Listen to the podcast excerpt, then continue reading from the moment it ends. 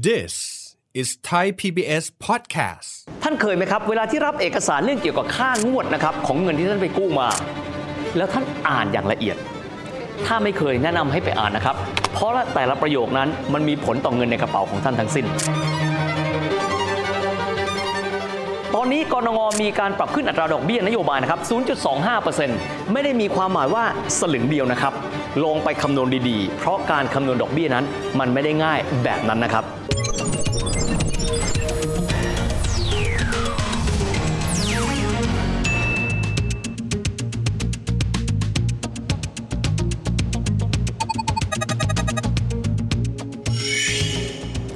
สวัสดีครับท่านผู้ชมครับ ยินดีต้อนรับเข้าสู่รายการเศรษฐกิจติดบ้านนะครับไหนๆเป็นรายการเศรษฐกิจแล้วไม่คุยประเด็นนี้ก็คงไม่ได้ ก็คือเรื่องของอัตราดอกเบี้ยเงินกู้นั่นเองนะครับจังหวะนี้ที่ต้องคุยถึงเรื่องนี้เพราะอะไรครับถ้าเกิดว่าเราไปมองนะครับนโยบายทางด้านของการเงินนโยบายเกี่ยวข้องกับเรื่องของการเงินทั่วโลกเลยนะครับณเวลานี้หลาย ๆประเทศเขาเรียกว่าเข้าสู่ภาวะดอกเบี้ยขาขึ้นครับเราคงเคยได้ยินคำนี้ เช่นกรณีสหรัฐอเมริกา การลดความร้อนแรงของเศรษฐกิจ การแก้ไขปัญหาเงินเฟ้อจำเป็นต้องมีการปรับขึ้นอัตราดอกเบี้ยกันด้วย ในขณะเดียวกันบางซีกโลกครับ ซึ่งบอกว่าเศรษฐกิจนั้นตอนนี้เนี่ยอาจจะยังไม่ฟื้นตัวร้อยเปอร์เซ็นต์หรือว่าเศรษฐกิจนั้นยังจำเป็นต้องเดินหน้าต่อเพื่อให้เติบโตตามเป้าหมายเอาไว้เช่น กรณีของเศรษฐกิจจีนเป็นต้น หรือว่าเศรษฐกิจของญี่ปุ่นเป็นต้น ก็อาจจะมีการผ่อนคลายทางการเงิน ด้วยการที่ยังไม่ปรับขึ้นอัตราดอกเบี้ย หรือแม้กระทั่งว่าจะมีการคงอัตราดอกเบี้ยเอาไว้ในระดับต่ำกันด้วย ปัญหาก็คือครับบ้านเรากันเองเป็นหนึ่งประเทศครับซึ่งอาจจะถูกแรงกดดันไม่ว่าจะเป็นเรื่องของเงินเฟ้อก็ดี หรือเรื่องของกรณีที่ประเทศหลักๆ เลยนะครับ ที่มีการค้าขายในโลกกับเราอยู่เยอะพอสมควรนี้เขามีการปรับขึ้นอัตราดอกเบี้ยไปแล้ว ดังนั้นบ้านเราล่าสุดนี้ก็เลยจำเป็นต้องมีการปรับขึ้นอัตราดอกเบี้ยนะครับทีนี้ครับในแง่เศรษฐกิจมหาภาคก็อย่างหนึ่ง ทีนี้มาดูเงินในกระเป๋าเรากันบ้าง เพราะไม่มากก็น้อยครับ คนไทยเองก็จะต้องมีส่วนของการจับจ่ายใช้สอยด้วยการกู้เงิน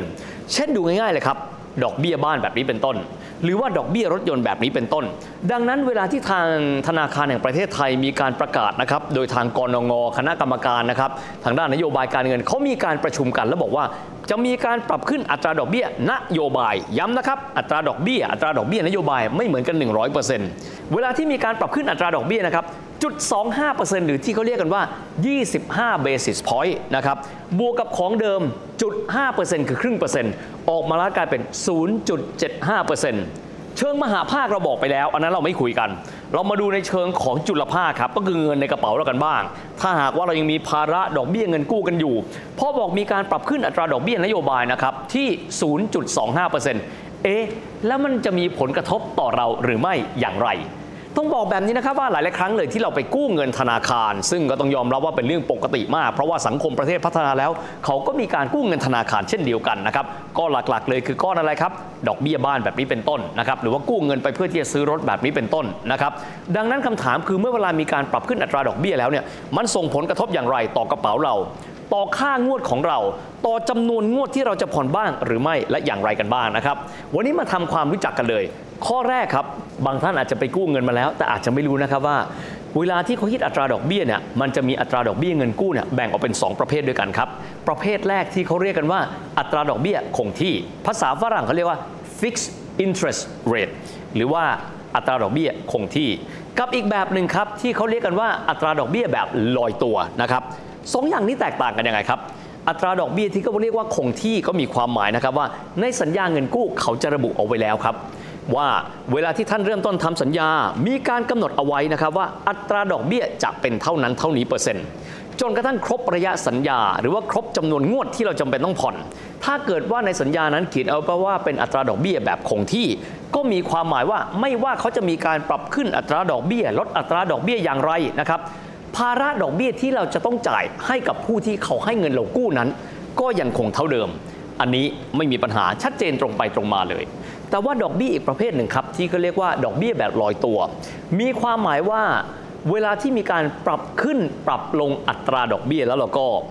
ดอกเบี้ยที่เราจะต้องชำระให้กับผู้ให้กู้ เช่น กรณีของสถาบันการเงิน ก็จะผันแปรไปนะครับตามอัตราดอกเบี้ยนะครับซึ่งก็จะส่งผลมาจากดอกเบี้ยนโยบาย จนกระทั่งมาถึงสถาบันการเงินที่เขาให้เรากู้เงิน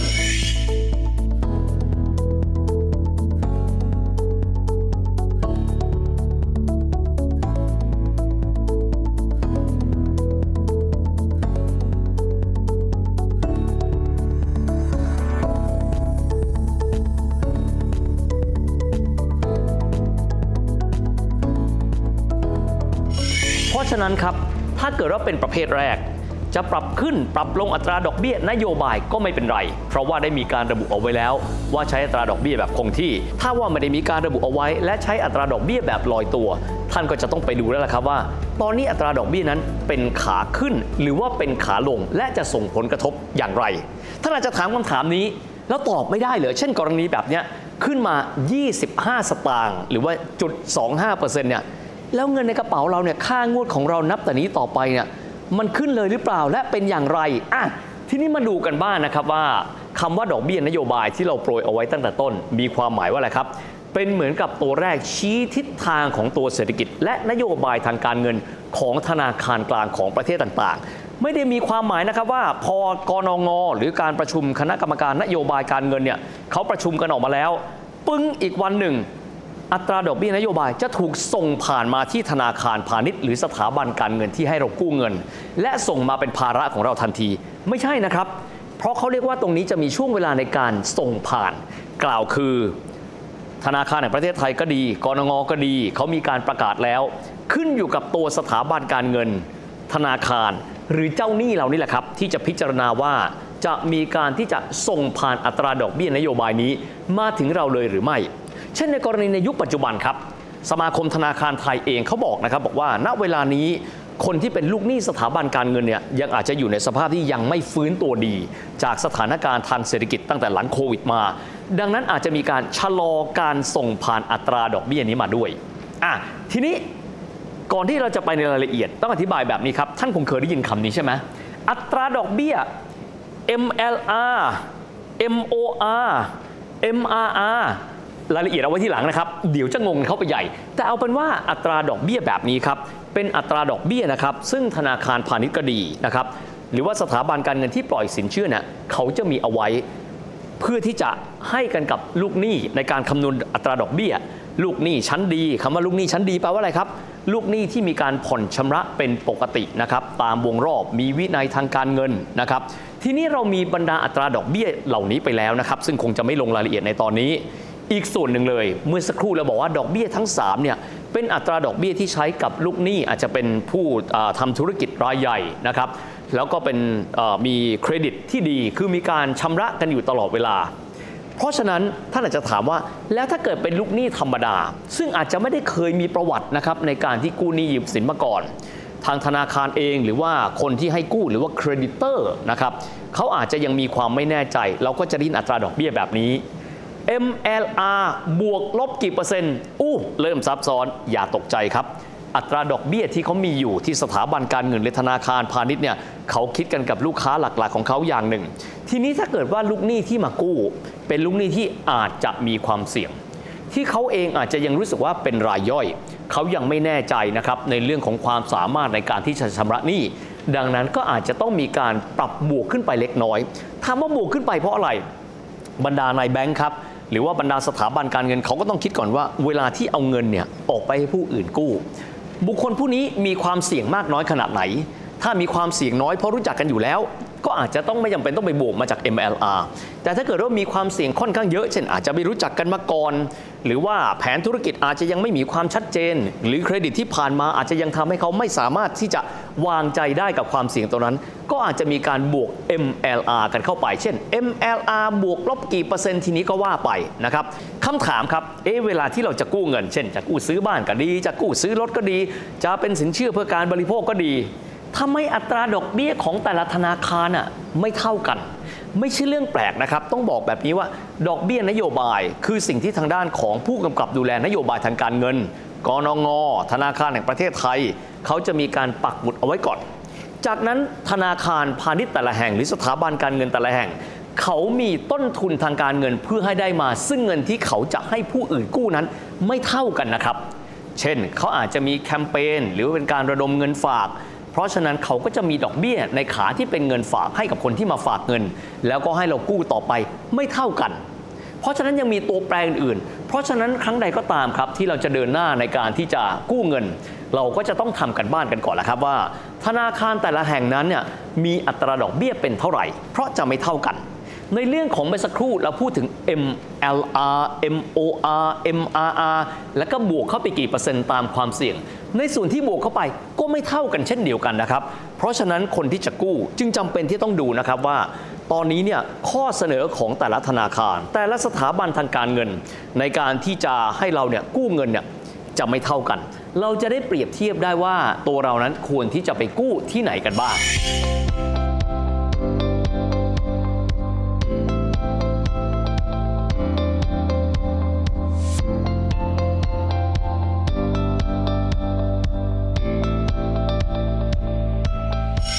อกเหนือไปจากจุดนี้ครับ เวลาที่อัตราดอกเบี้ยปรับเพิ่มขึ้น ดังที่ได้บอกครับ ดอกเบี้ยนโยบายปรับขึ้น ช่วงเวลาของการส่งผ่านจากดอกเบี้ยนโยบาย ไปสู่ธนาคารพาณิชย์ ไปสู่ผู้ให้กู้นะครับสถาบันการเงินแบบนี้เป็นต้น ในส่วนนี้นี่แหละครับก็จะเป็นส่วนที่เราอาจจะต้องตั้งคำถามว่า ถ้าเขาส่งผ่านมาเร็วและกลายเป็นผลกระทบต่อคนที่มีภาระในการที่จะต้องจ่ายเงินค่างวดในการชำระเงินนี้เนี่ยสมมุติส่งผ่านมาที่เราแล้วเนี่ย เอ๊ะ แล้วเวลาเขาส่งผ่านมาในลักษณะแบบนี้เนี่ยเขาจะเพิ่มยังไงเหรอ ค่างวดแต่ละงวดนี่มันจะมีการปรับตัวขึ้นหรือเปล่านะครับ โดยปกติเลยนะครับ เวลาที่ท่านรับสเตทเมนต์มานะครับหรือเอกสารที่บอกว่าในเดือนนี้เนี่ยท่านผ่อนชำระไปแล้วเท่าไหร่ เขาก็จะมีตัวเลขหลักๆ เลยอยู่ 2 ตัวครับ ตัวเลขที่แบ่งออกเป็น 2 ตัวครับ ค่างวดของท่านนั้นยังคงจะเท่าเดิมนะครับ แต่ทีนี้ถ้าท่านไปดูในไส้ครับ ในไส้ของท่านก็จะพบว่ามีสัดส่วน 2 ส่วนครับ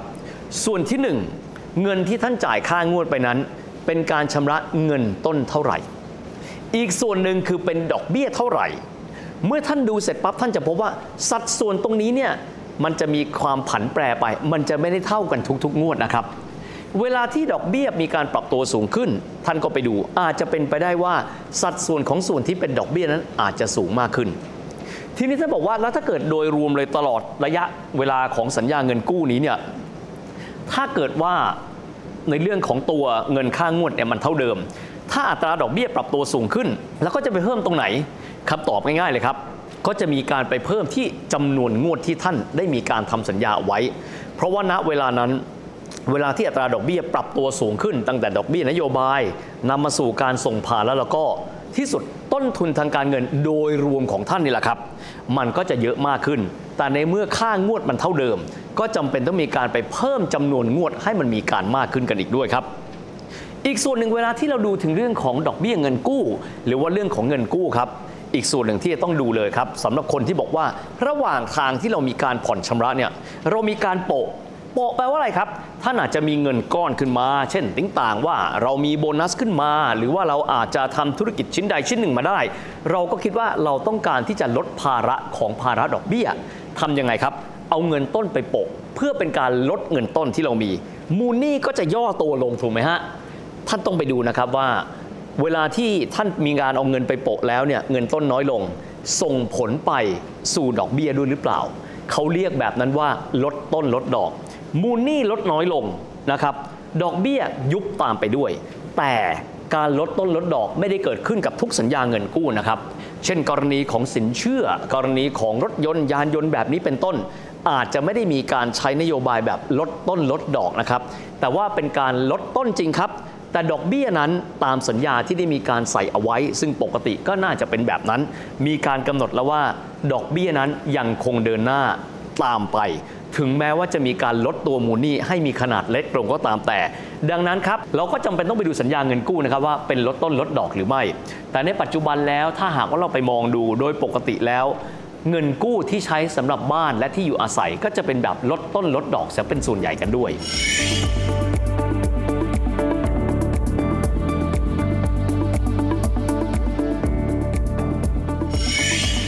มาดูอีกด้านหนึ่งกันบ้างครับ เล็กๆ น้อยๆเลยนะครับฝากทิ้งท้ายไว้ตรงนี้ บางคนบอกเวลาที่มีการปรับขึ้นอัตราดอกเบี้ย ลดความร้อนแรงเศรษฐกิจ มันแปลว่าอะไรครับคำตอบง่ายๆเลยครับ อีกส่วนหนึ่งของการกู้เงินครับ นอกเหนือไปจากการกู้เพื่อที่จะไปเป็นสินเชื่อบ้าน สินเชื่อเพื่อรถยนต์แล้ว บางทีมีการที่จะกู้เงินเพื่อที่จะไปลงทุน ดังที่เราจะเคยเห็นนะครับ เอาไปลงทุนเช่นกรณีของหุ้น เพราะเชื่อว่าผลตอบแทนที่จะได้นะครับจากราคาหุ้นนั้น มีแนวโน้มที่จะสูงกว่าดอกเบี้ย ซึ่งเป็นต้นทุนทางการเงิน ดังนั้นก็เลยเลือกที่จะกู้เงินมา แล้วก็ไปลงทุนในหุ้น แบบนี้เป็นต้น ซึ่งถ้าเกิดว่าอัตราดอกเบี้ยปรับตัวสูงขึ้น ก็มีความหมายว่าต้นทุนทางการเงิน ของคนที่จะกู้เงิน แล้วเอาไปลงทุนนั้น ก็จะสูงขึ้นตามไปด้วย ก็เลยทำให้ภาพโดยรวมครับ การลงทุนในหุ้นก็ดี การลงทุนในผลิตภัณฑ์ทางการเงินของคนที่อาจจะต้องไปกู้เงินมา แล้วก็ไปลงทุนนั้น ก็เลยมีต้นทุนที่สูงขึ้น ก็เลยเป็นการลดความร้อนแรงของเศรษฐกิจเวลาที่มีการปรับขึ้นอัตราดอกเบี้ยไปด้วยครับ และทั้งหมดนี้ก็เป็นภาพรวมนะครับที่น่าจะทำให้เราได้เข้าใจนะครับว่า การเพิ่มขึ้นอัตราดอกเบี้ยที่เราได้เห็นในบ้านเรา ซึ่งไม่นานมานี้กรงงมีมตินะครับ6 ต่อ 1 ในการที่จะปรับขึ้นอัตราดอกเบี้ย 25 basis point หรือว่าจุด 25%นั้น จะส่งผลกระทบต่อเราอย่างไร ทั้งในเชิงของมหาภาค แล้วก็ในเชิงของ จุลภาคก็คือเงินในกระเป๋าเรา และก็ภาระที่เราจะต้องจ่ายเงินนะครับค่างวดเวลาที่เราผ่อนชำระแต่ละงวดแต่ละงวดกันด้วย และทั้งหมดนี้ก็คือภาพรวมของรายการของเรานะครับเศรษฐกิจติดบ้าน เวลาวันนี้หมดลงแล้วนะครับ พบกันใหม่โอกาสหน้า สวัสดีครับ